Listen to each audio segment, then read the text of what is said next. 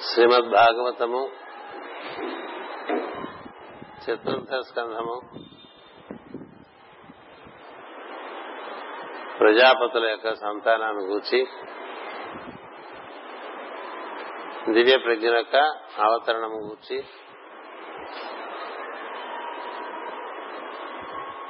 మైత్రేయ మహర్షి మహాత్ములైనటువంటి విధులకు వివరిస్తున్నట్లుగా సుఖ మహర్షి పరిశ్రమ మహారాజునకు వివరిస్తున్నట్లుగా సూత మహర్షి సౌనకాది మునులకు వివరిస్తూ ఉన్నాడు.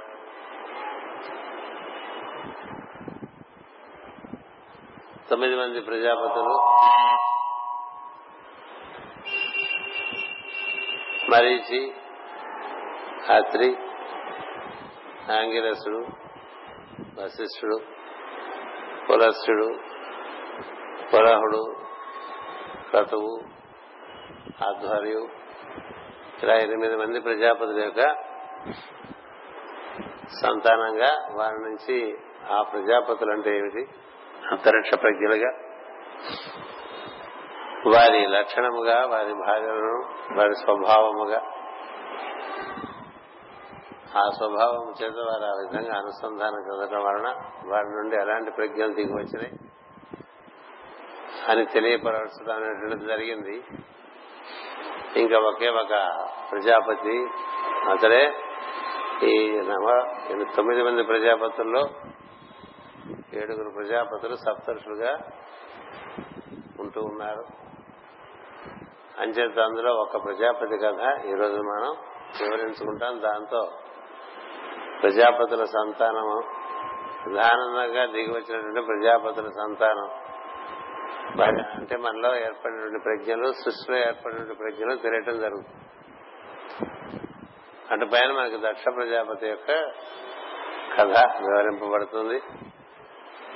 దక్ష అనేటువంటి ప్రజాపతి విస్తార విస్తృతమైనటువంటి సృష్టి నిర్మాణం చేయడానికి పూనుకున్నాడు. అతని నుంచి దిగి వచ్చినటువంటి కుమార్తెలని ఎక్కువ మంది ఈ ప్రజాపతిని వివాహం చేసుకోవటం కూడా జరిగింది. అంచేత అతని కథ తర్వాత మనకి విస్తృతంగా వస్తుంది. ప్రస్తుతం మనం చెప్పుకోవాల్సిన కదా భృగు మహర్షి ప్రజాపతి. అతను మనకి భృగు ఆజ్ఞా కేంద్రములకు అధికారిగా ఉంటాడు. మనలో ఉండేటువంటి సహస్రానముకు అత్రి అధికారిగా ఉండగా భృగు ఆజ్ఞకు అధికారిగా ఉండగా ఆంగిరస మహర్షి విశుద్ధ చక్రానికి అధికారిగా ఉంటే వశిష్ఠ మహర్షి హృదయానికి అధికారిగా ఉంటే పులస్య మహర్షి మణిపూరక చక్రానికి అధిపతిగా ఉంటే పులహ మహర్షి స్వాధిష్టాన చక్రమునకు అధిపతిగాను కథ మహర్షి మూలాధారమునకు అధిపతిగాను ఈ సప్త కేంద్రములు అంటే సృష్టిలో ఉండేటువంటి ఏడు లోకములు మనలో ఉండే ఏడు లోకములకు ఈ సప్తరుషులు అధికారులుగా ఉంటారు. వారి యొక్క ప్రజ్ఞా ప్రభావము పాఠం వలననే లోకమునందు గాని మానవులందు గాని ఆయా లోకముల ఆ ప్రజ్ఞలు సవ్యంగా పనిచేస్తూ ఉంటాయి. ఈ ఏడుగురు ప్రజాపతులకి ఇంకా అతీతంగా ఉన్నటువంటి ప్రజాపతి మరీచి ప్రజాపతి ఆయన వెలుగుగా చెప్తారు. అత్యంత ఆకర్షణీయమైనటువంటి వెలుగుగా చెప్తారు. అలాగే ఈ ఏడుగురు ప్రజాపతులుగా దిగువన ఉన్నటువంటి అధర్వ ప్రజాపతి అతనిని మొత్తానికి అందరికీ కూడా ఒక ధీశక్తిగా ధరించేవాడిగా చెప్తారు. కింద తరగతిలో మనం ధీశక్తి అయినటువంటి దధీచి దధ్యాంచుడి గురించి తెలుసుకున్నాం. అతడు అధర్వ్యనికి అధర్వ్య మహర్షి సంతతిగా మనం తెలుసుకోవడం జరిగింది. ఇటు పోయినా మనకి ఒక ఒక ప్రజాపతి కథే మనకి సరిపోలేదు ఇంతవరకు. అది మృగు మహర్షి. మృగు చాలా మహత్తరమైనటువంటి మహర్షి. ఆయన ఆజ్ఞా కేంద్రమునకు అధిపతిగా ఉంటాడు. ఆయన భార్య పేరు ఖ్యాతి. దేవహూతి దేవికి పుట్టినటువంటి సంతానంలో మూడవ సంతానం ఖ్యాతిగా మనం తెలుసుకున్నాం. మొదటి సంతానం కళ. రెండవ సంతానం అనసూయ మూడవ సంతానం ఖ్యాతి. ఈ ఖ్యాతి అంటే ఎవరు ఎవరి ఎందు భృగు మహర్షి యొక్క అనుగ్రహం ఉంటుందో? వారందరికీ ఖ్యాతి చాలా విస్తృతంగా ఉంటుంది. ఖ్యాతి ఏర్పడటానికి కారణము సంకల్ప బలము తో పనిచేయటం వల్ల అది కలుగుతుంది. ఆజ్ఞా కేంద్రము దానికి కేంద్రం అంచేత మహాత్ములకు భృగు భార్య ఖ్యాతి. భృగు అనగా తెల్లని వెలుగు లేక తేజస్సు అని అర్థం. భృగు అనగా తెల్లని వెలుగు లేక తేజస్సు అని అర్థం. దీనిని బట్టియే గాయత్రి మంత్రాలు ఎందు సూర్యుని వెలుగునకు సవితి యొక్క భర్గమని చెప్పబడను. సూర్యుడి నుంచి దిగి వచ్చేటువంటి తెల్లటి వెలుగు ఉన్నదే. అది మనం ఆరాధన చేస్తాం సవిత సవిత్రమూర్తిగా. సవితురు వరేణ్యం అని చెప్పి దానిని ఆరాధన చేస్తాం. సూర్యుడు ఆధారంగా మనకు అందుతోంది. సూర్యుడేమో ఆదిత్యులలో ఒకడు. కానీ ఆయన నుంచి వచ్చే వెలుగంతా కూడా భార్గవమైనటువంటి వెలుగు. భార్గవి అంటే వెలుగు అనమాట అంచేత భృగు మహర్షి నుంచి ఏర్పడినటువంటి ఈ కాంతి ఖ్యాతి అనేటువంటి భార్య ద్వారా ఏర్పడిన వాళ్ళందరూ కూడా భర్గులు అంటారు. ఈ భక్తులు అంటే కాంతి పుంజం అనమాట వారే కాంతిని వెదజల్లుతూ ఉంటారు. శుద్ధ చైతన్య కాంతి ఆ విధంగా వ్యక్తం అవుతూ ఉంటుంది. శుద్ధ చైతన్యం అంటే అమ్మవారే. అంచేత మరలా ఈ శుద్ధ చైతన్యమే మృగమాస నుంచి లక్ష్మీదేవిగా దిగి వచ్చినట్టుగా కూడా మనకి చెప్తారు. ఆ లక్ష్మీదేవిని శ్రీ మహావిష్ణువు వివాహం చేస్తున్నట్టుగా చెప్తారు. అంచేత మన వరకు తెలుసుకోవాల్సిందంటే మనకి కాంతి దర్శనం కావాలంటే ఆజ్ఞా కేంద్రము లేక పాల పాలభాగమునందే అది తెల్లని కాంతి దర్శనం ఇస్తూ ఉంటుంది. ఆ కాంతిని పొందడం కోసమే మనం ఈ గాయత్రి ఆరాధన ఉభయ సంధ్యలందు చేసుకోవటం అనేటువంటి సాంప్రదాయం ఋషులు మనకు అందించారు.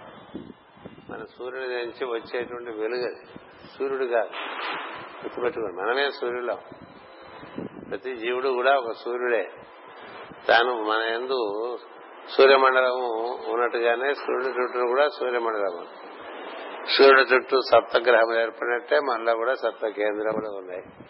ఇది మనమే సూర్యుడం కాబట్టి సూర్యుడికి ఏ విధంగా వెలుగు అందింపబడుతుందో అదే వెలుగు మనకు కూడా ఆ విధంగా అందింపబడితే మనం సర్వశక్తివంతులమై సమస్తాన్ని చక్కగా ధీశక్తితో నిర్వర్తించుకుంటూ ఖ్యాతి గణిస్తూ ముందుకు సాగవచ్చు పరిణితి చెందవచ్చు. అంచేత ఈ భృగు మహర్షికి చాలా ప్రధానమైన స్థానము ఉన్నది. ఆయన వీరిద్దరికి భృగు మహర్షికిను ఈ ఖ్యాతి దేవికని ధాత విధాత అని ఇద్దరు పుత్రులు పుట్టింది. ధాత విధాత. వీరు నిద్రకును మెలకువనకు అధిదేవతలు. శుక్ల కృష్ణగతులకు కూడా అధిదేవతలు. మన భూగోళమున పరిభ్రమణం వలన కలుగు అహోరాత్రములకు అధిదేవతలు. వీరు తెల్లని నల్లని దారములతో రాత్రింబగడను వస్త్రమును నేయుతున్నారని మహాభారతమున ఉదంకోపాఖ్యానమున కీర్తింపబడినది అందు దాత విధాతలుగా స్త్రీలుగా వర్ణింపబడినది. ఇంకను భృగువునకు ఖ్యాతికిని శ్రీ అను కన్యక పుట్టినది. ఈమె లక్ష్మి యొక్క అవతారము. సంపదలకు అధిదేవత ఈ శ్రీ అను నామమును ఉచ్చరించు ఈమెను ఆరాధించినచో సంపన్నుడుగా జీవించడానికి కావలసిన సన్మార్గ రహస్యములు ప్రసన్నమగును. శ్రీదేవి భృగుపుత్రిక గనుకనే ఆమెకు భార్గవి అని పేరు వచ్చినది అని. అమ్మవారిని భార్గవి అని పిలుస్తారు. భార్గవి అంటే మీ కాంతి అనమాట ఇది మనలో ఎంత పెరుగుతుంటే మనలో సంపద అంత పెరుగుతుంది. సంపద అంటే రూపాయి నోట్లు డాలర్లు కాదు. సంపద అంటే జీవితంలో సుఖపడగలిగినటువంటి ఒక స్థితి. అదే లక్ష్మణునే ప్రసంతింపబడుతుంది దానికి భృగు మహర్షి అధిదేవుడు. ఏం చేదంటే ఇదే భృగులకు కూడా శుక్ర మహ శుక్ర ఆచార్యులు వారు పుడతారు. ఏం చేద్దంటే ఆయన కూడా సంపదకి సున్నితము సూక్ష్మము వెలుగుతో కూడిన లోకాలకు ఆయన అధిపతి. అంతా వెలుగులకు సంబంధించినంతా కూడా మనకి భృగువుతో సంబంధమై ఉన్నది. అంటే ఇక్కడ ధాత విధాత అని ఇద్దరు పుట్టు ఇద్దరు పుత్రులు పుట్టారంటే ఇందులో ఒకరేమో బాగా వెలుగు చిమ్ముతూ ఉంటారు ఒక రెండో పక్క నుంచి వెలుగును తగ్గించుకుంటూ వస్తూ ఉంటారు. అంచేతే మనకి జీవుడికి రాత్రింబవళ్ళు అనేటువంటి ఒకటి ఉంటాయి హెచ్చు తగ్గులు ఒకటి అనేటువంటి ఉంటాయి. అలా పెరుగుతున్నటువంటి జీవనము అంటే జీవనం పరిమాణమే కాకుండా జీవుడు కూడా కొంతకాలం బాగా పెరుగుతాడు ఆ తర్వాత నెమ్మదిగా కాంతి తగ్గుతూ వస్తుంది. ఎందుకంటే ఏది పెరుగుతుందో అది తరుగుతుంది. ఈ పెరుగుదలకి తరుగుదలకి ఇద్దరు అధిపతులుగా ఈయనకి ఈయన కాంతికి కుమారులుగా ఏర్పడ్డారు. ఒకరు ధాత మరి ఒకరు విధాత. సో ధాత విధాత వారే మనకి ఒకటి కార్యక్రమాలకు ఒకరు అధిపతి రాత్రి కార్యక్రమాలకు ఒకరు అధిపతి. అలాగే కొన్ని విస్తృత మనం వ్యాప్తి చెందవలసిన కార్యక్రమాలు కొన్ని ఉంటాయి వాటికి అధిపతి ఒకరు. కొన్ని కొన్ని మనం ముగించుకోవాల్సిన కార్యక్రమాలు ఉంటాయి వాటికి అధిపతి ఒకరు. కృష్ణగతి శుక్లగతి అంటే మనం అర్థం చేసుకోవాల్సిన అంటే ఒకటి వెలుగు విస్తృతి కావించుకుంటూ వెళ్ళటం. రెండోది మళ్ళీ దాన్ని తిరోధానము కావించుకుంటూ రావడం కొన్ని కొన్ని పనులు క్రమంగా ఇక మూసేసే సమయం వస్తుంది. కొన్ని కొన్ని పనులు విస్తృతంగా చేసుకోవాల్సిన సమయం వస్తుంది. ఏ ఏ సమయాల్లో ఏ ఏ పనులు ఎందుకు విస్తృతి ఉండాలి ఏ ఏ సమయాల్లో ఏ ఏ పనుల ఎందుకు తిరోధానం ఉండాలి. వృద్ధులైన తర్వాత మనకి ఇప్పుడు అరవై ఏళ్ళు డెబ్బై ఏళ్ళు వచ్చిన తర్వాత కొత్తగా మనం ఇప్పుడు వ్యాపారం మొదలుపెట్టి సంపాదిద్దాం అనుకున్నారు. ఈ సమయం కాదు కదా. ముప్పై ఏళ్ళకి ఏమీ వద్దనుకున్నారు అనుకోండి మనం ఏం చేయక్కర్లేదు మనం ఎవరికైనా వెళ్ళిపోతే బాగుండు అనిపించిన. అది సకాలంగా సకాలమైన ఆలోచన వచ్చినట్టు కాదు.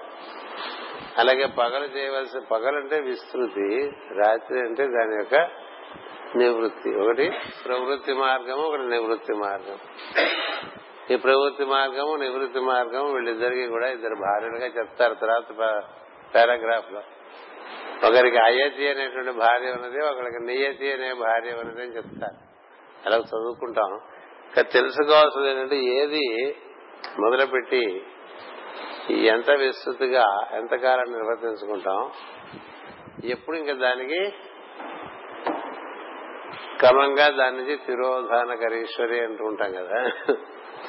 తిరోధానం కూడా చేయాలి పురోగమనం మాత్రమే తెలిసి తిరోధానం తెలియకపోతే ఆ జీవుడికి నిష్పత్తి లేదు. ఏం చేద్దంటే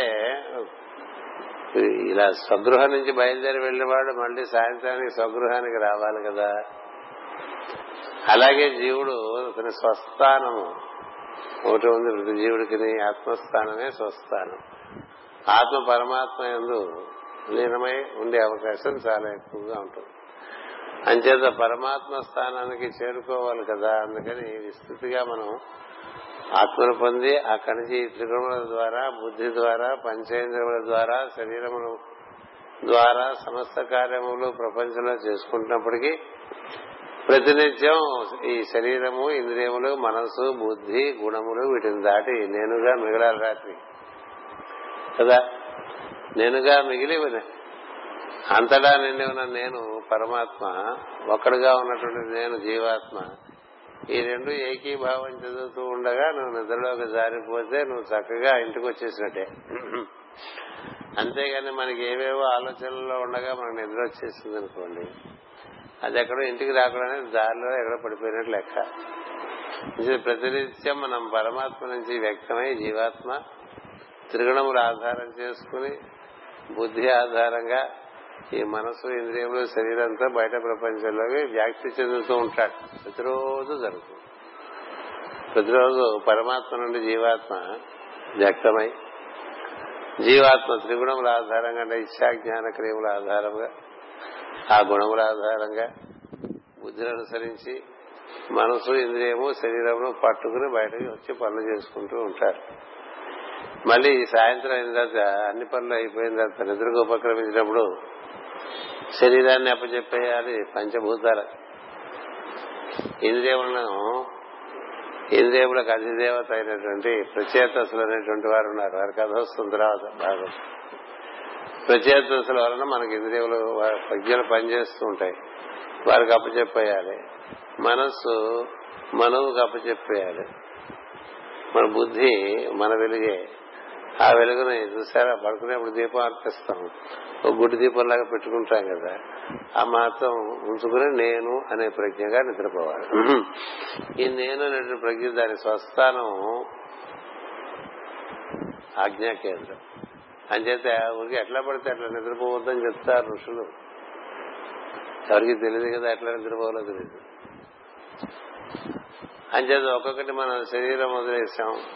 కాసేపు. రేపొద్దున వరకు శరీరంతో పని లేదు కదా. ఇంద్రియముల వరకు కూడా రేపొద్దున వరకు మనకు పని లేదు కదా. అది శరీరం పంచభూతాలకు అప్పచెప్పారు ఎందుకంటే పంచభూతాల వల్లనే శరీరం ఏర్పడింది. ఇంద్రియములు ప్రచేతసులకు అప్పచెప్పాలి. ఎందుచేతంటే వారి అనుగ్రహం చేతనే మనకి ఇంద్రియములు అప్పచెప్పబడ్డాయి. మనవి కాదు అది. శరీరం మంది కాదు. ఇంద్రియములు మనవి కాదు. మనస్సు మనం నుంచి ఏర్పడింది మనకి. అంచేత మనస్సు మనం ఉపచంద్రుడుగా అప్పచెప్పేసి ఇలా ఒక అప్పగింతలు ఉండాలి ప్రతి రాత్రి. ఆ తర్వాత నీవు మిగులుతావు. నీ బుద్ధిని పరమాత్మ వైపు మళ్ళీ ఇచ్చి నువ్వు పడుకోవాలి. అప్పుడు నీకు ఏం జరుగుతుందంటే నువ్వు ఆజ్ఞలో పడుకుని సహస్రార మంది ఉండే పరమాత్మతో అనుసంధానం చెంది పడుకున్నట్టు లెక్క. అంచేది అలా పడుకున్నావు అనుకో ప్రతిరోజు నువ్వు తిరోధానం చెందినట్టే. మళ్ళీ ఉదయం ఇవన్నీ ఇదే ఏ విధంగా మనం తిరోధానం చెందామో ఆ విధంగానో మళ్ళీ పురోగతి ఉంటుంది. పొద్దునే అవ్యక్తమైన స్థితిలోంచి వ్యక్తమైన స్థితిలోకి లేస్తాం. ఉన్నామని మనం మనం ఉన్నామని తెలుసుకుంటాం. తెలుసుకోగానే మనం ఏదో ఇచ్చ ఏదో అది చేయాలి ఇది చేయాలి. కనీసం కాఫీ తాగాలనో దంత దావనం చేయాలనో ఇచ్చ జ్ఞానము క్రియ వీటిలో దిగుతాం. బుద్ధి ఆధారంగా. సో ఈ మూడు గుణములు బుద్ధి ఆధారంగా మనసు ఇంద్రియములు శరీరాన్ని పట్టుకుని అవి మనం పట్టుకుని వాటితో పనిచేస్తాం. అవి మనం పట్టుకో వాటిని మనం వదలకుండా అవి మనం వదలట్లేదు అనుకుంటాం మనసు ఇంద్రియముల శరీరాల్ని మనం వదలక అవి మన మన వదలటం లేదు అంటాం అది మనకు మన దగ్గర ఉండేటువంటి ఒక విచిత్రమైనటువంటి పరిస్థితి. ఏది మనని పట్టుకోదు మనం పట్టుకుని అవి మనం పట్టుకుని అనుకుంటాం కదా? ఇల్లు కట్టుకుని ఇల్లు ఉంది కదా ఇంటితో మమకారం వల్ల మనకి బంధం ఏర్పడుతుంది. అలాగే మిగతా వాటితో కూడా మనం మనం బంధం ఏర్పరచుకుంటా కానీ అటుపక్క నుంచి ఏ బంధాలు లేవు. అంచేత వీటినంటే ప్రతి రాత్రి వదిలేసి వెళ్ళిపోవటానికి నియతి పనికి వస్తుంది దాత పనికి వస్తాడు మళ్ళీ ఇందులో ప్రవేశించడానికి విధాత అయతి పనికి వస్తుంది అంచేత ఈ విధంగా ఒక వ్యాపనము సంకోచము సంకోచ వ్యాకోచములుగా ఒక అద్భుతమైనటువంటి ధర్మం సృష్టిలో నడుస్తూ ఉంటుంది. ఇది మనకే కాదు సృష్టికే ఇలా ఉంటుంది. సృష్టి కూడా ఆ విధంగానే వ్యక్తమవుతుంది పెరుగుతుంది మళ్ళీ తిరోధానం చెందుతుంది కలిసిపోతుంటుంది మళ్ళీ వస్తుంటుంది. ఈ ధర్మాన్ని అన్నిట్లో మనం గుర్తించాలి. మనం శ్వాస చూడండి పీల్చుకుంటూ ఉంటాం మళ్ళీ వదులుతూ ఉంటాం. కదా? అలా పీల్చుకుంటూ ఉంటే లోపలికి చేరని బాగా మనకి ప్రాణశక్తి మళ్ళీ శ్వాస వదులుతూ ఉంటాం. ఆల్టర్నేటింగ్ కరెంట్స్ అంటారు. ది లా ఆఫ్ ఆల్టర్నేషన్ దీన్ని శుక్ల కృష్ణ గతులు అని చెప్పారు. అంటే శుక్లగతిగా మనం వృద్ధి చెందుతూ ఉంటాం సృష్టిలో. కృష్ణగతిగా మళ్ళీ ఈ సృష్టిలోంచి తిరోధానం మనమే స్వచ్ఛందంగా చెందగలగాలి. ఇట్లా స్వచ్ఛందంగా ప్రవేశించి స్వచ్ఛందంగా నిష్క్రమించడం అనేటువంటిది క్రీడ. మనం ఒక క్రీడా రంగంలోకి ఫుట్బాల్ గ్రౌండ్లో క్రికెట్ గ్రౌండ్లో మనంతరగా మనం ప్రవేశించి మనం ఆడుకుని మనం బయటకు వచ్చేసినట్టుగా ఈ సృష్టి అనేటువంటి ఈ రంగమునందు ఆ విధంగా జీవుడు ప్రవేశించి చక్కగా ధర్మములను పాటిస్తూ తను నిర్వర్తించవలసిన కార్యక్రమాలు నిర్వర్తించుకుంటూ మళ్ళీ తిరోధానం చెందాలి. ఆ తిరోధానం చెందడం ప్రతి రాత్రి జరగాలి. ప్రతి రాత్రి ఒక ప్రయాణ కాలమే వెనక్కి వెళ్ళటానికి. ప్రతి రాత్రి ఈ విధంగా వెనక్కి వెళ్ళిపోగలటం అనేటువంటి నేర్చుకున్న వాడికి ఈ శరీరంలోంచి బయటికి వెళ్ళిపోవటం అంత పెద్ద కష్టంగా ఉండదు. ప్రతి రాత్రి ఇలా ఒక సాధన చేసుకోమని యోగ శాస్త్రం చెప్తుంది అనునిత్యం పడుకునేప్పుడు శరీరం రేపటి వరకు దీంతో పర్లేదు కాబట్టి దీన్ని పంచభూతాలకు అప్పచెప్పేస్తున్నాను. భావనే ఈ ఇంద్రియములతో మనకి ఇప్పుడు పర్లేదు కదా రాత్రి పడుకుంది రాదు ఏం చేసుకుంటా? బాహ్యేంద్రియములు ఏం చేసుకుంటా? అంచేత విప్రచేతస్సులు అనేటువంటి వారికి అప్పచెప్పేస్తారు.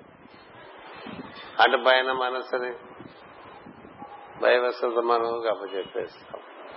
ఆయన అధీనంలో ఉంటాయి మన మనసు అటు పైన నేననేటువంటి ప్రజ్ఞ అతనికి ఉండేటువంటి బుద్ధి ఉంటుంది.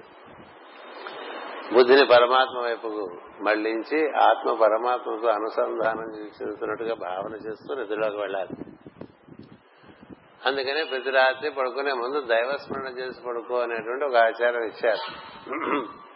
చిట్ట చివరిగా చేయవలసినటువంటిది దైవస్మరణ. పొద్దునే లేవంగానే మళ్ళీ దైవస్మరణ. చిట్ట చివరికి మనం అంటే రాత్రి చిట్ట చివరి ఘట్టం ఏమై ఉండాలి మనకి? నిద్రలోకి ఉపక్రమించే దైవస్మరణ చేస్తూ నిద్రలోకి అప్పుడేం జరుగుతుంది? పొద్దునే మనం నిద్రలోంచి రావటం రావటం మనం దైవస్మరణతోనే నిద్రలోంచి లేస్తాం. ఏం చేత నువ్వు ఏ విధమైన భావాలతో నిద్రలోకి వెళ్ళావో ఆ విధమైన భావాలతోనే మళ్ళీ బయటకు వస్తావు. ఇది రోజు జరిగేది ఇదే ఒక జన్మ అయిన తర్వాత మరో జన్మలో జరిగేది కూడా అదే.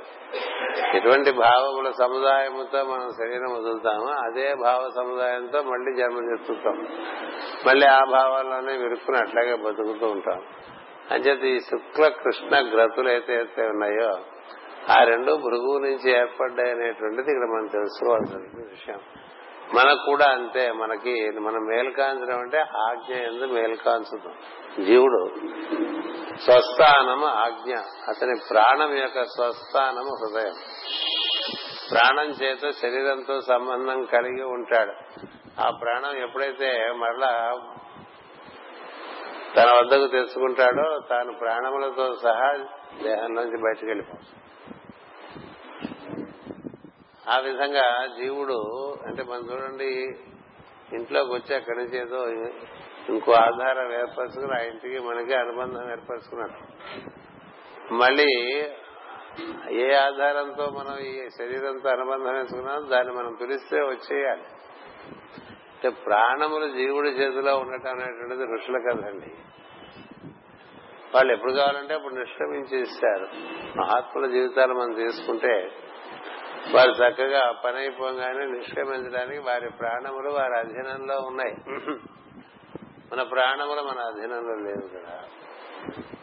అవి ఎప్పుడు పోతాయో మనకు తెలియదు మనం భయపడిపోతూ పోతావేమో పోతావేమో పోతావేమో అంటే ఏదో కాలక్షేపం చేస్తూ ఉంటాం మన అధీనంలో లేవు. కానీ ఆత్మ నుండి దిగి వచ్చినదే ప్రజ్ఞైనా ప్రాణమైనా. మరి ఈ అంతర్గతమైనటువంటి విషయాలు మనకు తెలియాలంటే ఈ మహర్షుల కథలు అవగాహన చేసుకోవాలి. ఈ మహర్షులు వీళ్ళు వ్యక్తులుగా ఉన్నప్పటికీ వీళ్ళు వ్యక్తులు కాదు. వీళ్ళు సృష్టి ప్రజ్ఞలు. ఆ విధంగా నిర్వర్తించడానికి కొంతమంది రూపములు ధరించారు కొంతమంది ప్రజ్ఞామయులుగానే ఉన్నవారు ఉన్నారు అది ముందు తరగతిలో మనం చదువుకున్నాం. అంచేత ఈ భృగు మహర్షి చాలా అద్భుతమైనటువంటి కథ. భర్గోదేవస్య ధీమహి అని చెప్పి మనం అంటాం కదా. అంటే ఏ వెలుగైతే ఇన్ని సూర్యమండలాలు గాను ఇన్ని సవిత్ర మండలాలు గాను వెలుగుతోందో అంటే సూర్యుడి నుంచి వచ్చేటువంటి వెలుగును సవిత్రు అన్నారు. పన్నెండు సూర్యులకు ఒక కాంతి ఒకే ఒక కేంద్రం నుంచి కాంతి ప్రసారం జరుగుతూ ఉంటుందని చెప్తూ ఉంటారు. అలా ఆ పన్నెండుకి మరొక పన్నెండు మంది అందుకనే మనకి పన్నెండు పన్నెండులు ఇస్తారు. వీరందరికీ మూలమైనటువంటి ఎవరున్నారో ఏ మనకి కనపడని మనకి తెలియని ఏ స్వామి లేక దైవం ఉన్నాడో ఆ దైవము నుంచి ఈ వెలుగులా దిగి వస్తూ ఉంటుందండి. ఆదిత్య సవిత సూర్య అంటారు. ఆదిత్యలోకము సవితృలోకము సూర్యలోకము ఆదిత్యలోకమునకు అదితి కేంద్రము. అదితికి కేంద్రం ఎవరు? పరతత్వమే కేంద్రం. అంటే పరము నుండి అదితి అదితి నుంచి ఆదిత్యులు ఆదిత్యుల నుంచి సవిత్రమూర్తులు సవిత్రమూర్తుల నుంచి సూర్యమూర్తులు. వారి నుండి మనకి మన నుండి మన చుట్టుపక్కలకి మన కనుల ద్వారా వ్యక్తం అవుతూ ఉంటుంది ఆ కాంతి. ఇది గాయత్రి అంటే. గాయత్రి అంటే మనం పెట్టుకున్న ఈ బొమ్మ. దానికి ఒక అవగాహన కోసం మనకి ఆ బొమ్మను ఇచ్చారు. అంచేత అలాంటి గాయత్రి మాతను మనకు అందించినటువంటి స్పందించే కేంద్రమును భృగు కేంద్రము అంటారు. ఆ భృగు కేంద్రము చాలా అత్యద్భుతమైన కేంద్రము. సృష్టిలోనూ ఉన్నది మనలోనూ ఉన్నది. అంటే అదే మనకి హెడ్ క్వార్టర్స్ అంటూ ఉంటాం. ఇప్పుడు చూడండి ఊరుకో ఊరిని నడిపించడానికి ఒక అధికార కేంద్రం ఉంటుంది. అది డిస్ట్రిక్ట్ కలెక్టర్గా చెప్పుకుంటాం కదా? అదే గ్రామం అయితే మునసబ్ అనేవాళ్ళు ఇదివరకు ఇప్పుడు ఏదో ఇంకో పేరు పెట్టుకుంటారు కదా? అలాగే తహసీల్ అయితే తహసీల్దారు. ఇప్పుడు మండలాధిపతి ఉంటున్నాం. అలాగే జిల్లాకు ఒక అధికారి ఉంటాడు. రాష్ట్రానికి ఒక అధికారి ఉంటాడు. దేశానికి ఒక అధికారి ఉంటాడు. ఈ అధికారికమైన కేంద్రం ఏదైతే ఉందో అది ప్రభుత్వం అక్కడి నుంచి సమస్తం నడపబడుతూ ఉంటుంది. అలాంటి మహాత్మ యొక్క కథ మనకి అతని కథ ఎట్లా ఉందంటే తెల్లదారముల కథ నల్లదారముల కథగా ఉన్నట్టుగా భారతంలో చెప్తారు. అంటే తెలుపు నలుపుల వెలుగు నీడల సృష్టి ఇదంతాను. అంచేత పురోగతి తిరోగమనము పురోగతి తిరోగమనము పురోగతి తిరోగమనము ఇలా జరుగుతూ ఉంటుంది అది మనకి ప్రతి రోజు జరుగుతుంది కదా. ప్రతిరోజు అంతే మనం చేసే పనుల్లో కూడా ఒక పని మొదలుపెట్టి అది అయిపోవటం వల్ల ఇంకో పనిలోకి వెళ్తూ ఉంటాం. ఆ పని అయిపోయిన తర్వాత ఇంకో పనిలోకి వెళ్తూ ఉంటాం. ఆ పని అయిన తర్వాత ఇంకో పనిలోకి వెళ్తూ ఉంటాం కదా. అంటే ఒక భావము పరిపూర్ణంగానే రెండో భావం. ఆ భావంగానే మరొక భావం. అంటే ఒక భావం పుట్టడం ఆ భావంలో మనం కొంతసేపు జీవించడం ఆ భావం దానికి పరిపూర్తి ఆ తర్వాత ఇంకో భావంలో ప్రవేశించడం ఇట్లా అనుసూతంగా జరుగుతుంది. ప్రతి భావానికి పుట్టుగా ఉన్నది దాని యొక్క పరిపూర్తి ఉన్నది. అట్లా ఒక భావానికి ఎలా ఉన్నది ఒక శ్వాసకు ఎలా ఉన్నది ఒక క్షణమునకు ఎలా ఉన్నది. ఒక నిమిషం ఉందనుకోండి అది మొదలవటం దాని యొక్క కొంత ఆయుష్ ఆ తర్వాత ఆ నిమిషం అయిపోవటం ఉన్నది. కనురెప్ప ఆర్పటం తెరపటంలాగా ఉంటుంది. పిచ్చుకోలు ముడుచుకోలు. అలాగే గుండె తప్పుడు. ఎక్కడ చూసినా ఈ రెండు ఉంటాయి. నీకు ఎక్కడ చూసినా ఈ రెండు ఉంటాయి. ఒకటో ఒకటి నుండి రెండోది లేకుండా ఉండదు. భూమి మీద కూడా అలాగే జరుగుతుంది. ఇది భూమికి వర్తిస్తుంది అన్ని గోళాలకి వర్తిస్తుంది ఎందుకంటే అన్ని గోళాలకి ఈ విధంగా అయతి నియతి ఉంటుంది. విస్తృతి మళ్ళీ తిరోధానం ప్రవృత్తి నివృత్తి ప్రవృత్తి నివృత్తి. అంచేది ప్రవృత్తి నివృత్తులు అనుసృతంగా జరుగుతూ ఉంటాయి. ఈ మధ్యలో సృష్టి ఉన్నట్టుగా అనిపిస్తుంది.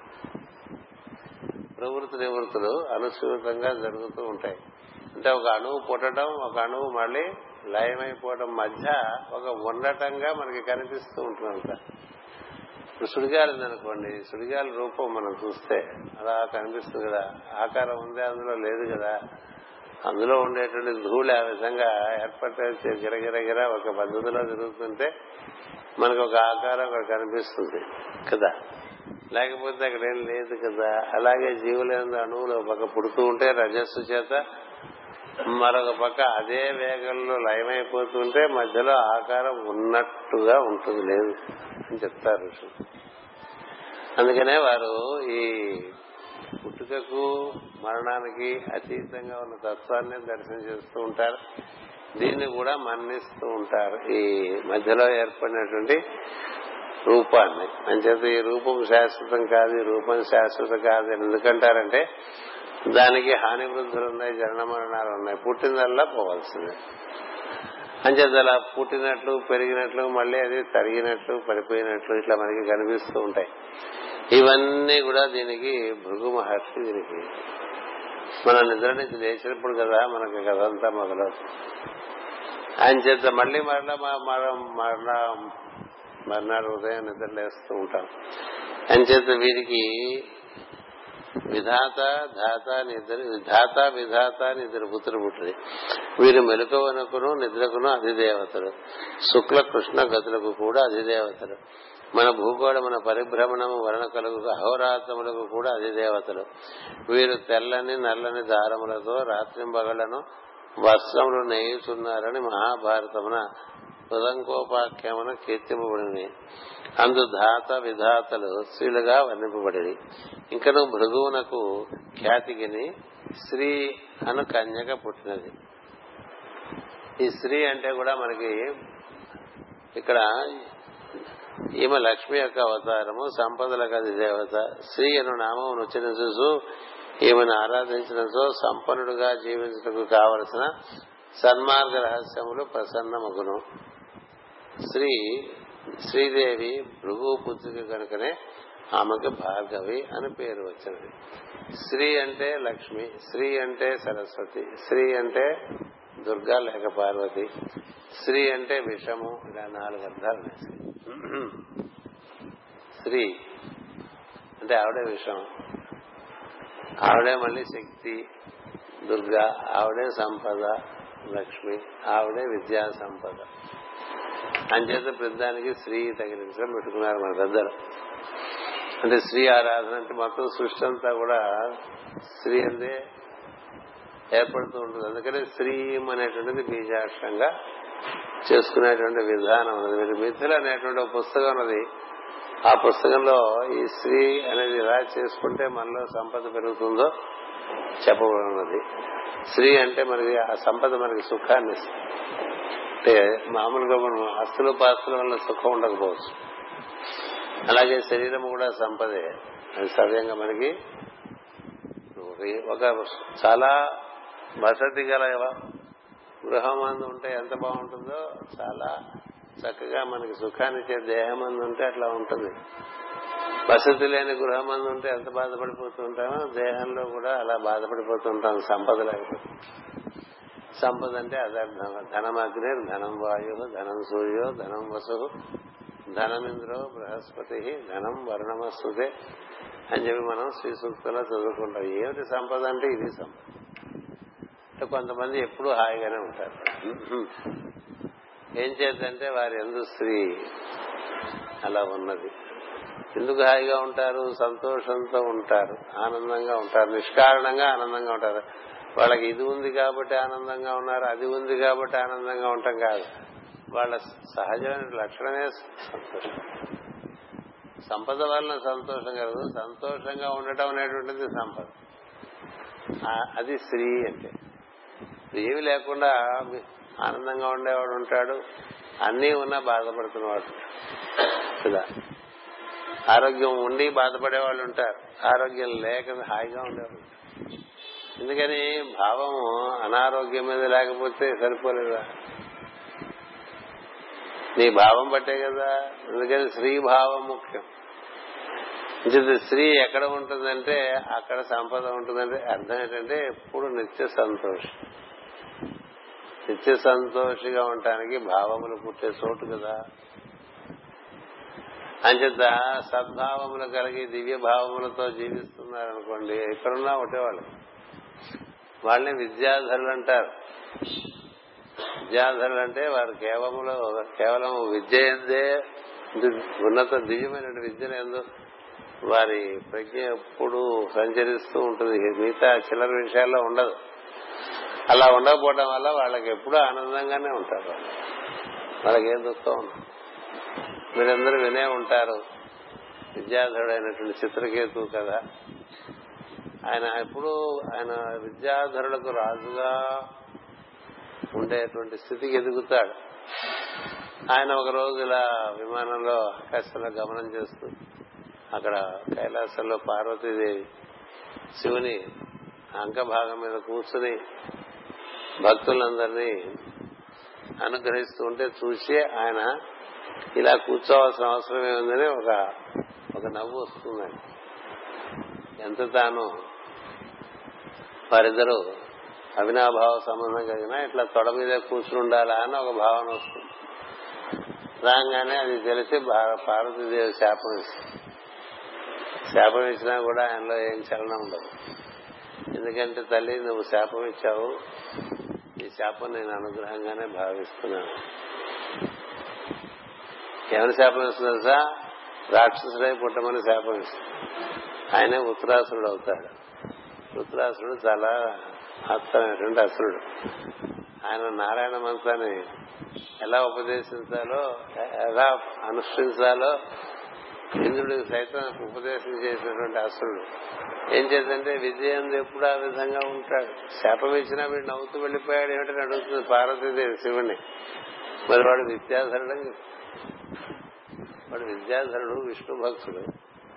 అని చేత వాడికి మనం శాపం ఇచ్చాం వరం ఇచ్చాం రెండు ఒకటే వాడికి. ఎందుకలా చెప్తున్నానంటే అది స్త్రీ అంటే. స్త్రీ అంటే బాగుంటే నవ్వటం బాగుండకపోతే ఏడుస్తూ ఉంటాం ఇలా ఉండదు. అలాంటి స్త్రీ ఉందనుకోండి ఆ స్త్రీ ఎవరి దగ్గర చేరిందండి? శ్రీ మహావిష్ణువు దగ్గర చేరింది కదా. ఏం చేద్దంటే ఆయన లక్షణం అది. పరిస్థితులు ఎలా ఉన్నా చిరునవ్వు చెదరనటువంటి ఒక పరిస్థితి. కదా? నిత్య సంతోషము. ఆ నిత్య సంతోషమే శ్రీ అది ఉన్న చోట సంపదలు చేరుతాయి. ఏ ముఖంలో నవ్వు ఉంటే ఆ ముఖంలో సంపదలు చేరుతాయి. కదా ఎంచేత సంతోషంగా ఉండటం వలన సంపదలు చేరుతాయి తప్ప ఏడుస్తూ ఉండటం వల్ల చేరం ఏడవటం అంటే స్త్రీకి వ్యతిరేకం. అలక్ష్మి కింద చెప్తాం కదా.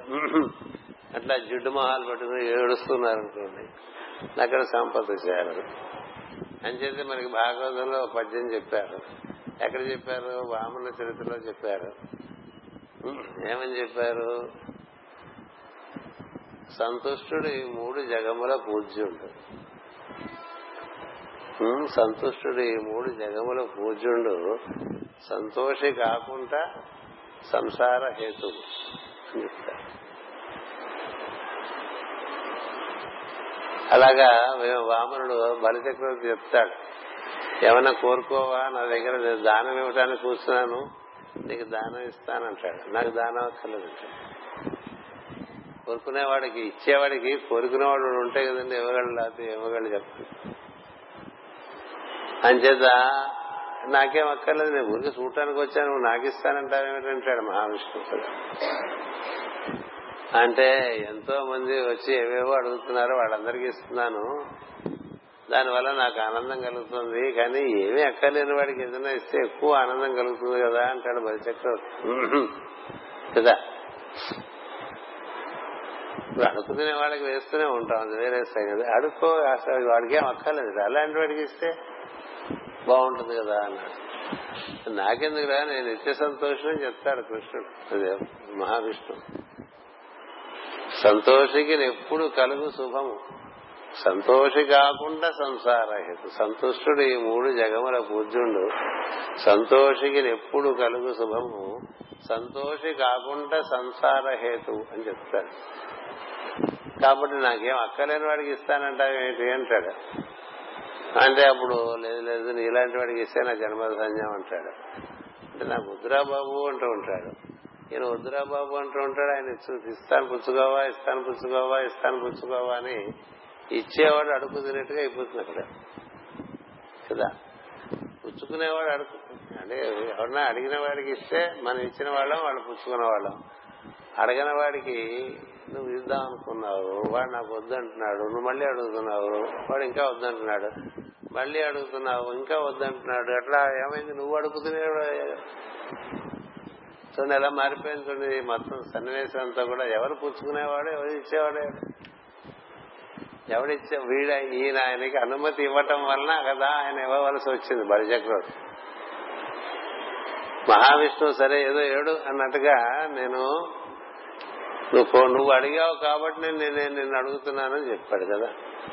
నువ్వు ఎంతగా ప్రాధాయపడి అడుపు తింటున్నావు కాబట్టి నేను నేను అడగటానికి పూనుకుంటాను తప్ప నాకుగా నేను అడుగుదాం అనుకోవట్లేదు. సరేనా అంటాడు. సరే అంటే అప్పుడు అలా ఒక కాగితం రాసి సంతం పెట్టుకుంటాడు అనమాట. కాబట్టి ఎవరు అడిగిన వాడయ్యాడు ఎవరు ఇచ్చిన వాడయ్యాడండి? కదా? అంచేత అలా ఉంటాడు సంతోషుడు. సంతుష్టుడికి ఏమక్కర్లేదు అంచేత ఈ భూమి మీద ఎవరు చక్రవర్తి అంటే ఏమీ అక్కర్లేని వాడు చక్రవర్తి. చక్రవర్తి అయినా ఇంకా అవి కావాలి ఇవి కావాలి ఇంకా ఆ మూలో భూ భూభాగం ఉండిపోయింది ఈ మూలో భూభాగం ఉండిపోయింది? ఇవన్నీ మనం జయించాలి కదా అనుకునేవాడు. వాడు సంతుష్టుడు కాదుగా.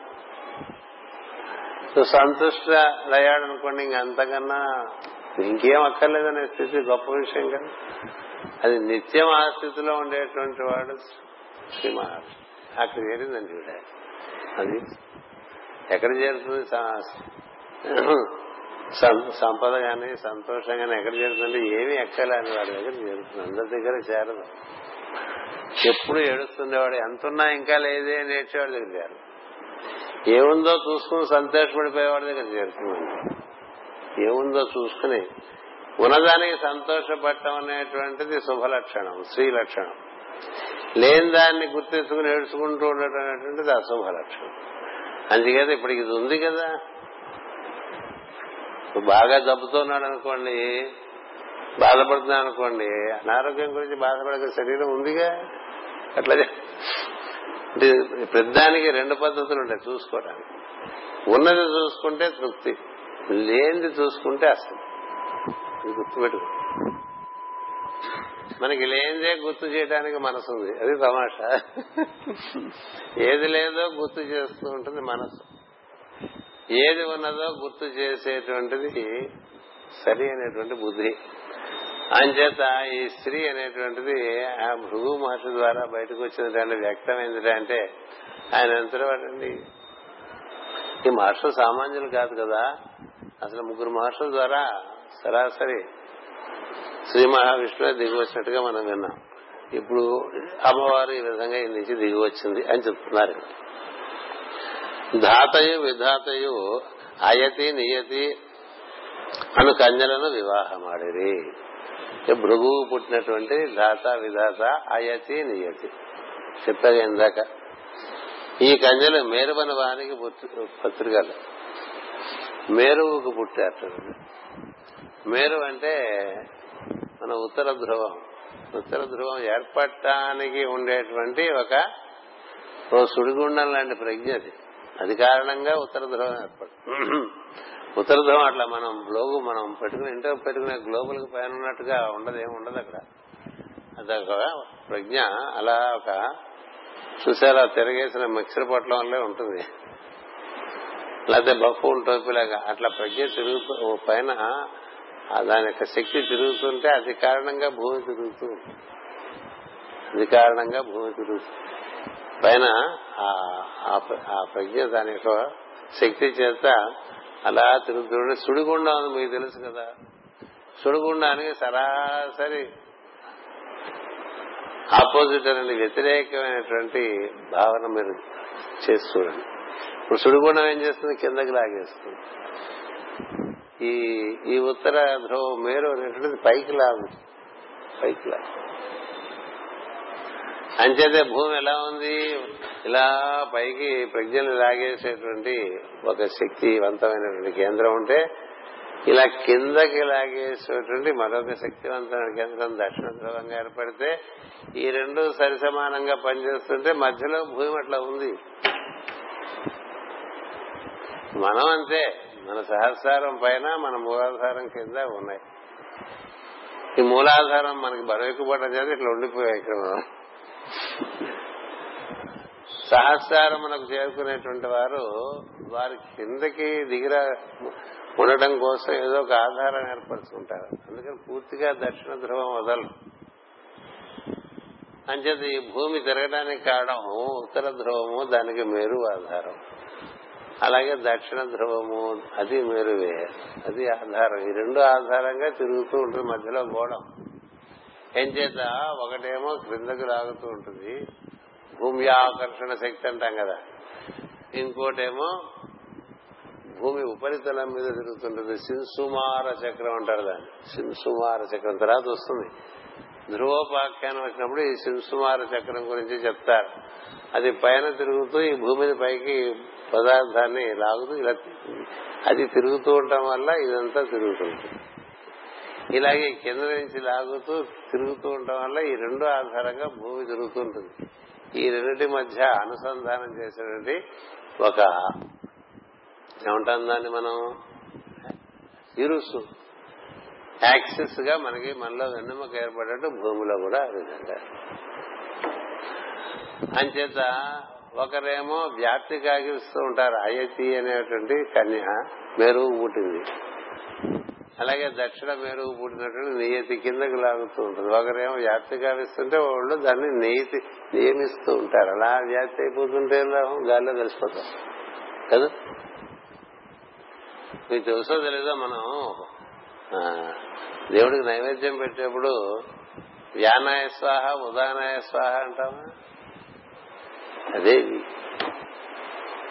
ఉదానము లోపల నుంచి బయటికి అట్లా ప్రాణమును అన్ని పక్కల కేంద్రం నుంచి పరిధికి ఏ విధంగా ఒక శక్తి నిర్వహణం చేస్తూ ఉంటుందో అట్లా లోపల నుంచి బయటికి ప్రసరిస్తూ ఉంటుంది. ఉదాహరణ. ధ్యానము బయట నుంచి ప్రసరిస్తుంది బయట నుంచి అట్మాస్ఫియరిక్ ప్రెషర్ ఉండగా లోపల జీవుల్లోంచి ఒక ప్రెషర్ వచ్చి ఈ రెండు ఉండటం వల్ల మన రూపం అట్లా ఉంటుంది. లేకపోతే ఇట్లా పెరిగి పెరిగిపోయి బెలూన్ వల్ల పగిలిపోతుంది. లేకపోతే ఈ ఉదాహరణ తగ్గిపోతే అది అలా అలా పచ్చడి అయిపోయి చూడండి గాలి తీసేసిన బెలూన్ లాగా అయిపోతుంది బెలూన్ లోపల గాలి తగ్గిపోతున్న కొద్దిగా మూడో రోజుకో నాలుగో రోజుకో కట్టిన బెలూన్లు అన్ని ఇంత అయిపోతాయి కదా. ముడుచుకుపోయి చివరికి మళ్ళీ ఉదుకోవాల్సి వస్తుంది కదా. ఇట్లా ఉదాహరణ వ్యాన వ్యాయువులు వాయువులుగా మనలో ఉంది. అలాగే భూమి కూడా ఒక పక్క నుంచి అయ్యేతి ఒక పక్క నియ్యేతి వీరిద్దరు కారణంగా అది భూమి అట్లా నిలబడిందండి. మనకేం జరుగుతుంటుంది? మనకి ఉదాహరణ దట్టించేసరికి అట్లా వెడల్పుగా వచ్చేస్తుంటాం. కదా? జ్ఞానం పెరిగితే తగ్గిపోతుంది. జ్ఞాన బలం ఉన్నప్పుడు ఉదాహరణ బలం ఉన్నప్పుడు రూపంలో మార్పులు రావు. లేకపోతే లోపల నుంచి తనకు వచ్చేది ఎక్కువైపోయి పేరుపోవటం అనేది జరుగుతూ ఉంటుంది ఇవన్నీ పంచ ప్రాణాల గురించి ఎప్పుడో వస్తున్నాండి రాకెక్కడికి పోతుంది ఇంత మహాభాగవతంలో పంచ ప్రాణాల గురించి రావా? మనకి మామూలుగా యోగంలో వస్తుంది భగవద్గీతలో వస్తుంది. అప్పుడు వచ్చినప్పుడు మళ్ళీ చెప్పుకోవచ్చు. ఇక్కడ అయ్యతి నియతి వాళ్ళిద్దరూ ఏంటంటే ఒకళ్ళు విచ్చుకొనుట ఒకళ్ళు ముడుచుకునుట. అది ప్రజ్ఞ. ఎట్లా ఉన్నాయి. దాత విధాతకి అయతి నియతి నుంచి పెళ్ళి చేశారంటే వాళ్ళ లక్షణాలు అవని అర్థం గుర్తుపెట్టుకోండి. ఎప్పుడు భార్య అంటే లక్షణం. అంటే మన స్వభావము మన భార్య అంటారు. ప్రతి జీవుడికి వాడి స్వభావం ఉంటుంది. మగైనా ఆడైనా జీవుడే కదా వాడు. జీవుడికి మగ లేదు ఆడలేదు. జీవుడిని పురుషుడు అంటారు. స్వభావమును ప్రకృతి లేక స్త్రీ అంటారు. ప్రతి వారికి వారి స్వభావమే వారికి సుఖాన్ని ఇచ్చినా దుఃఖాన్ని ఇచ్చినా కదా? అంతేగా? మన స్వభావమేగా మన నేర్పిస్తుంది మన స్వభావమే కదా మనకు ఆనందాన్ని ఇస్తుంది. దీనివల్ల? మన బట్టి. అలాగే ప్రతి వాళ్ళకి వారి లక్ష ఇప్పుడు ఈ ధాత విధాతల లక్షణాలే అయతి నియతి అంతకుముందు భృగు యొక్క లక్షణమే ఖ్యాతి. సహజంగా ఖ్యాతి. భృగు యొక్క లక్షణం. అట్లా ఒక్కొక్కళ్ళకి అత్రి అనసూయ. వశిష్ఠుడు అరుంధతి. చెప్పాం కదా. అట్లాగే మరీషికి కళ. ఇట్లా ఉంటాయి. పేర్లు ఎందుకు పెడతారంటే భార్యలని చెప్పడంలో ఆ ప్రజ్ఞ యొక్క లక్షణము అని చెప్పడం. ఆ ప్రజ్ఞ లక్షణం అది. అంచేత ఈ ప్రజ్ఞలకు ధాత విధాతలకు ఈ అయతి నియతి లక్షణాలుగా చెప్పారు. ఆ అయతి నియతి ఎక్కడి నుంచి వచ్చారంటే మేరువులు ఏర్పడినప్పుడు గోడములు ఏర్పడేప్పుడు మేరువులు ఏర్పడతాయి. ముందు మేరువులు ఏర్పడి తర్వాత గోడాలు ఏర్పడతాయి. గుర్తుపెట్టుకో. ముందు మేరువులు ఏర్పడి తర్వాత గోళం ఏర్పడుతుంది. ఎందుకంటే అది అలా అలా తిరుగుతుంటే పదార్థాన్ని సేకరిస్తూ ఉంటుంది. అందుకనే మొట్టమొదట ఈ భూగోళం ఏర్పడినప్పుడు సగం కోసేసిన బత్తాయి పండులాగా ఉంటుంది. పైన తొడి ఉన్నట్టు. ప్రజ్ఞామయ లోకంలో ఏర్పడి మనం కూడా అలాగే వచ్చాం. మనం పుట్టినప్పుడు ముందు ఏర్పడేది చిన్న బుడక అక్కడి నుంచి అది శిరస్సుగా ఏర్పడి ఆ తర్వాత క్రమంగా ఆ బుడగ గట్టిపడిపోయి ముందు ఒక బురదగా ఏర్పడి అక్కడి నుంచి అది గట్టిపడి అక్కడి నుంచి ఇంకో తోక అందులోంచి వచ్చి ఆ తోకలా పెరుగుతూ వచ్చి అది మనకి మూలాధారం వరకు కూడా వెన్నెముకగా ఏర్పడుతుంది. దాని చుట్టూ రసము రక్తము మాంసము ఇవన్నీ ఉన్నాయిగా వాటితో ఈ శరీరం ఏర్పడుతుంది. అంచేత ఉత్తర ధ్రువము దక్షిణ ధ్రువము ఈ ధ్రువములో వీటి మేరకు మనం మధ్యలో మనం ఉన్నాం. అయతి నియతి మధ్య మనం బతుకుతూ ఉన్నాం. ప్రవృత్తి నివృత్తి దానివల్ల నిర్వర్తింపబడుతూ ఉంటాయి. అంచేత ఎంతటి వాడైనా ఏదో రోజున తిరోధానం చెందక తప్ప తెలిసిన వాడు స్వచ్ఛందంగా వెళ్ళిపోతాడు తెలియని వాడిని లాక్కెళ్ళిపోతాడు. తేడా తెలియని వాడిని లాక్కెళ్ళిపోతాడు. ఇంక నువ్వు రారా? బయటికంటే రాకపోతే గ్రౌండ్ లోంచి లాక్కెళ్ళిపోతాడు. వాడు ఆట అయిపోగానే వాడే వచ్చేసాడు అనుకోండి వాడు లాక్కెళ్ళాల్సిన పరిస్థితి ఉండదు కదా. ఇట్లా ఈ ప్రజ్ఞలన్నీ సృష్టిలో ఉన్నాయి. వీటిని అనుసరించి మనం తెలుసుకుని తదనుగుణంగా జీవితాన్ని నిర్వర్తించుకోవడం అనేటువంటిది జ్ఞానం. అంతేగాని ఏదో గుడ్డది జీవిలో పడి మనం కూర్చుంటే ఏదో చేసేసుకుంటే మనం చాలా ఇప్పటికే మహాపుణ్యాత్మలు అయిపోయాం రేపు మాపు భగవంతుడు కనపడతారు అనుకుంటూ ఉంటాం. అలా ఏం జరగదు. అంతా భ్రమగా ఉంటుంది. నహి జ్ఞానేన సదృశం పవిత్రమే విద్యతే. జ్ఞానం కలగకుండా ఏమి అంచేత భాగవతం భక్తి ప్రధానమా జ్ఞాన ప్రధానమా అంటే భక్తి పైన హోమియోపతి మందలే స్వీట్గా ఉంటుంది లోపల జ్ఞానం. చాలా పవర్ఫుల్ చాలా జ్ఞానం. మొత్తం సృష్టి రహస్యాలు మానవ నిర్మాణ శాస్త్రం అతని రహస్యాలు అన్ని కూడా ఇచ్చారు. ఆయన చేత ఇది మనం తెలుసుకున్న కొద్దీ మనలో వికాసం పెరుగుతుంది. ఆయన చేత వీళ్ళిద్దరు ఆ విధంగా ధాతకు అయతి వలన మురుకాండు పుట్టాను. చూడండి. మురుకాండు అంటే మాకు తెలుసు కొంతమంది మార్కండేయుడికి తండ్రి మృఖండు మృఖండు ధాతకు అయితే వలన మృఖండు పుట్టాను. విధాతకి నీతి వలన ప్రాణుడు పుట్టాను. ఒకడు మృఖండు రెండవడు ప్రాణుడు. మృఖండు అనగా మరణము లేక మృత్యువునందని కందము లేక మూలతత్వం చూడండి మృకండు అనగా మరణం లేక మృత్యువు. అంటే మృత్యువు ప్రాణము పుట్టినాయండి.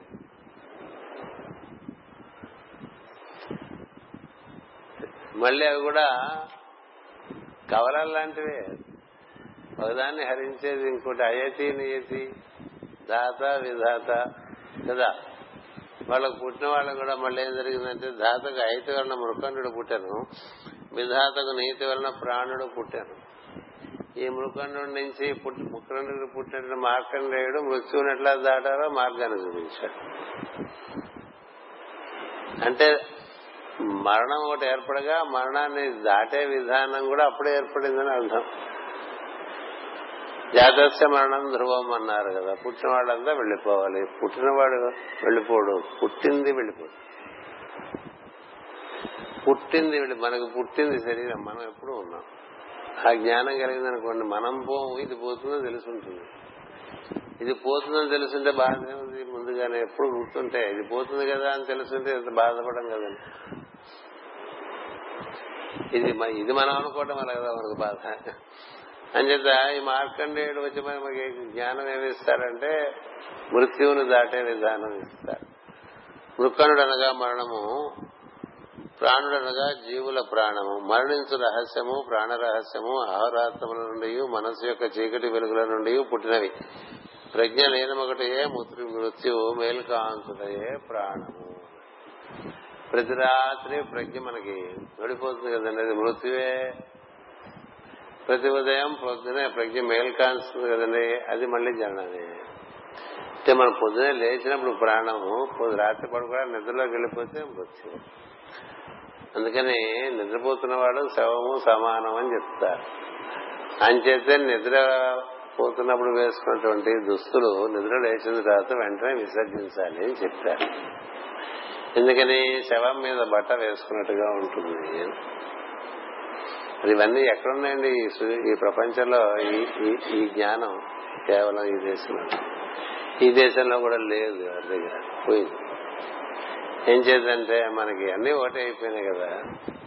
పేడ బెల్లం ఒకటే అయిపోయిన తర్వాత అలా ఉంటుంది. అందుకని లేవంగానే ఏం చేయాలి? ఈ వస్త్రములు విసర్జించి స్నానం చేసి కార్యక్రమం మళ్ళీ నిద్రపోయాం అనుకోండి మళ్ళీ ఆ వస్త్రములు విసర్జించి మళ్ళీ మధ్యాహ్నం నిద్రపోయిన కూడా అంతే. ఎప్పుడు నిద్రపోయినా నిద్రపోయినప్పుడు ఒంటి మీద ఉండే బట్ట తర్వాత పనికిరాదు అని చెప్పారు పెద్దలు. అది శుచికి సంబంధించిన దానివల్ల ఏమవుతుందంటే నీలో ప్రజ్ఞలు చురుకుగా పనిచేస్తాయి. అదే జీన్ ప్యాంట్ పగలు రాత్రి వేసుకుని వారం రోజులు ఉన్నాం అనుకోండి ఇంకా వాడి గురించి ఏం చెప్పండి కదా? ఎందుకంటే అది విప్పలేం వేసుకుంటే. అది విప్పలేక పడుకుంటారు రాత్రం విప్పుకునేంత ఓపిక ఉండదు కదా? మళ్ళీ దాంతోనే మొదలైపోతుంది అంతా. అట్లాగే ఈ శరీరం కూడా ఇది జీనే కదా? ఇది పెద్ద జీడిది దీంట్లో బయటికి రాలేదు దీంట్లో ఇది విప్పించుకో ఇచ్చుకోలేం కానీ ఇవన్నీ ఈ ప్రజ్ఞలు మనం అనుసరిస్తుంటే ఏమవుతుందంటే జీన్ పాయింట్ అంటే బాగానే ఉంది. శరీరం అనగానే మనం చూడండి ఎంత ఏడబడిపోతుంది శరీరం కూడా అలాంటిది. విసర్జించడానికి వీలుగా ఉండాలంటే ఈ నీతి అయతి నీతుల్ని మనం పాటిస్తూ ఉండాలి. అందుకని నిద్రపోవటానికి ముందు అంతకు ముందు వాడిన బట్టలు తగిలించేసి నిద్రకు వేరే బట్టలు మెలకువకు వేరే బట్టలు. అలాగే బయటికి వెళ్తే ఒక రకం ఇంట్లో ఉంటే ఒక రకం. ఇట్లా మనం ఏర్పాటు చేసుకున్నారు ఇద్దరు సరే అది ఎలా ఉండగా ఇక్కడ మనకి మెలకువ ప్రాణము నిద్ర మృత్యువు అని చెప్తారు. ప్రతి తెస్తే మనకు తెలుసు ముఖండు మనకి ప్రతి రాత్రి ముఖండు వచ్చి హాయ్ హవార్ అంటూ ఉంటాడు. బాగున్నావా? అని అడుగుతాడు. మృత్యు అని తెలియదు కదా? అందుకే నిద్రపోతాం. పైగా ఆరాట పడతాం కూడా నిద్రపోవాలని. అది మృత్యు అని తెలియదు కదా. మళ్ళీ పొద్దునే మనకి మెలకు వస్తుంది కదా. ప్రాణము. ఈ మధ్యలో రహస్యం అంతా ఉందండి. ఇది ఎక్కడికి ఈ లోపల నువ్వు ఎక్కడికి వెళ్ళావు? ఎక్కడి నుంచి? నువ్వు ఉంటావనే కదా నిద్రలోకి వెళ్ళావు నువ్వు? నువ్వు ఉండవంటే వెళ్ళావుగా? నిద్రపోగానే మనం ఉండంటే ఎట్టి పరిస్థితుల్లోనూ మనం మెలకుగా ఉండటానికే ప్రయత్నం చేస్తాం కదా. అంతేనా? వాడు ఏదో చూపించాడు ఆ మధ్య ఓ సినిమాలో. పడుకుంటే కొడతారంటే వాడు పాపం పడకుండా పడుకోకుండా ఉండడానికి చాలా ప్రయత్నం చేస్తూ ఉంటాడు జైల్లో. ఎంతసేపు ఉండగలడు? నిద్ర రాకుండా. కదా? సో నిద్రలో మనం ఉంటామని తెలుసు కాబట్టే మనం నిద్ర గురించి ఆరాట పడతాం కూడా. ఇంకా రాలేదేమిటి? ఇంకా రాలేదేమిటి? ఇంకా ఇంకా రాలేదేమిటి? మృత్యు అని ఆరాటపడడం లాంటిది. కదా? ఈ నిద్రలోంచి ఆ మెలకు లోపల నీవు ఉండటమే ప్రళయమందు మార్కండేయుడు మేల్కాంచి ఉండుట అని మొత్తం అంతా సృష్టి అంతా ప్రళయంలోకి వెళ్ళిపోతే మార్కండేయుడు ఒకడే ఉన్నట కదా? కిందటేడాది రెండు వేల పద్నాలుగు గురు పూజలో గురు అప్పుడేనా? మార్కండేయుడు కథ చాలా వివరంగా చెప్పుకున్నాం. ఒకసారి వినండి ఆ సీడీ. పనికొస్తుంది. అంతకుముందు సావిత్రి చెప్పుకున్నాం అదే వినండి అదే పనికొస్తుంది. నచికేతులు చెప్పుకున్నాం. ఇవన్నీ మరణ రహస్యాన్ని తెలియపరిచేటువంటి ఉపాఖ్యానాలు ఉపనిషత్తులు. అందులో ఏమిటి? ప్రతి రాత్రి నువ్వు నిద్రలోకి వెళ్ళిపోయి మళ్ళీ మెలకువలో పొద్దునే బయటకు వచ్చే లోపల నువ్వు ఎక్కడున్నావు అనే దాని మీద నీకు ధ్యాస అక్కర్లేదా? వద్దా ఎక్కడికి వెళ్ళిపోయావు నువ్వు? అప్పుడు ఎట్లా ఉన్నావు నువ్వు? అసలు నువ్వు ఉంటావని పడుకున్నావు కదా మరి ఉన్నవాడు ఎక్కడికి వెళ్ళా? ఏం చేశా?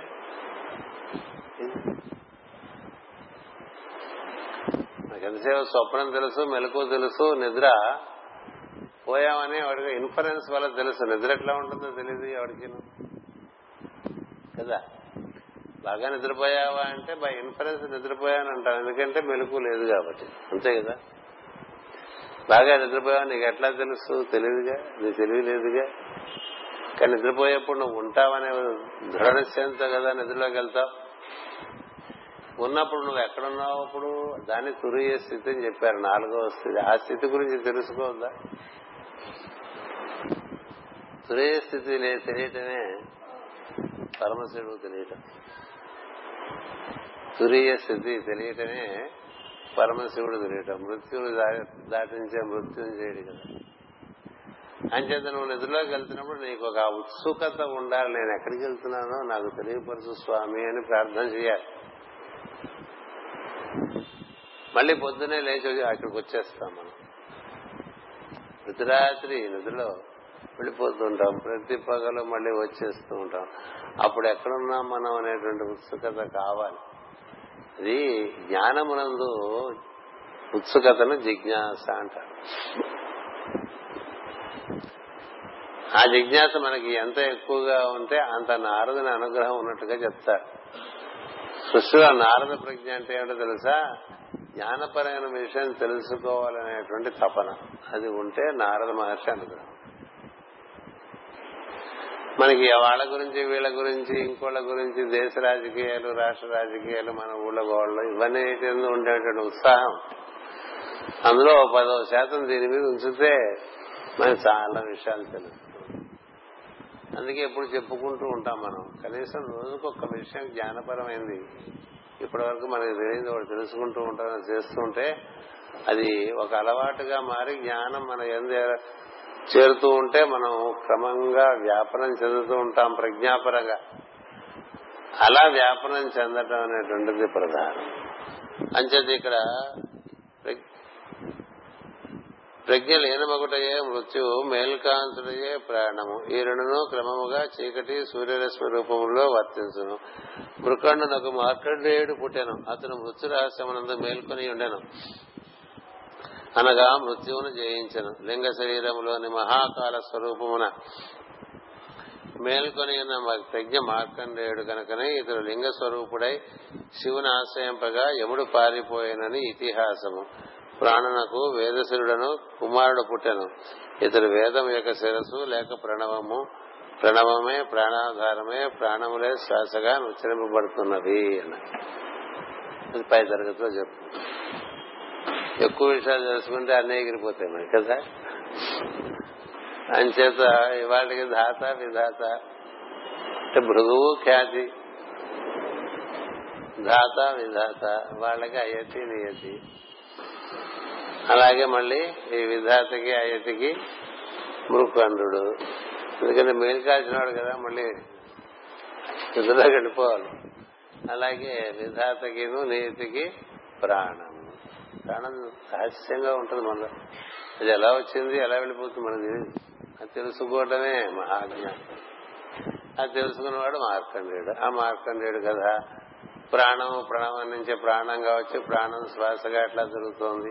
దాని కథ ఈ రెండు కథలు ముందు ఇవన్నీ ఏర్పడిన తర్వాత జీవులు ఏర్పడ్డారండి అవన్నీ మన అందరం మన ఎందు ఉన్నాయి కాబట్టి వాటితో మనం అనుసంధానం చెంది వాటి రహస్యాలు మనం తెలుసుకునే ప్రయత్నం చేయాలి. స్వస్తి ప్రజాభ్య పరిపాలయంతాం.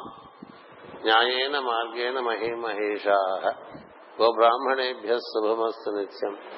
లోకా సమస్తా సుఖినో భవంతు. లోకా సమస్తా సుఖినో భవంతు.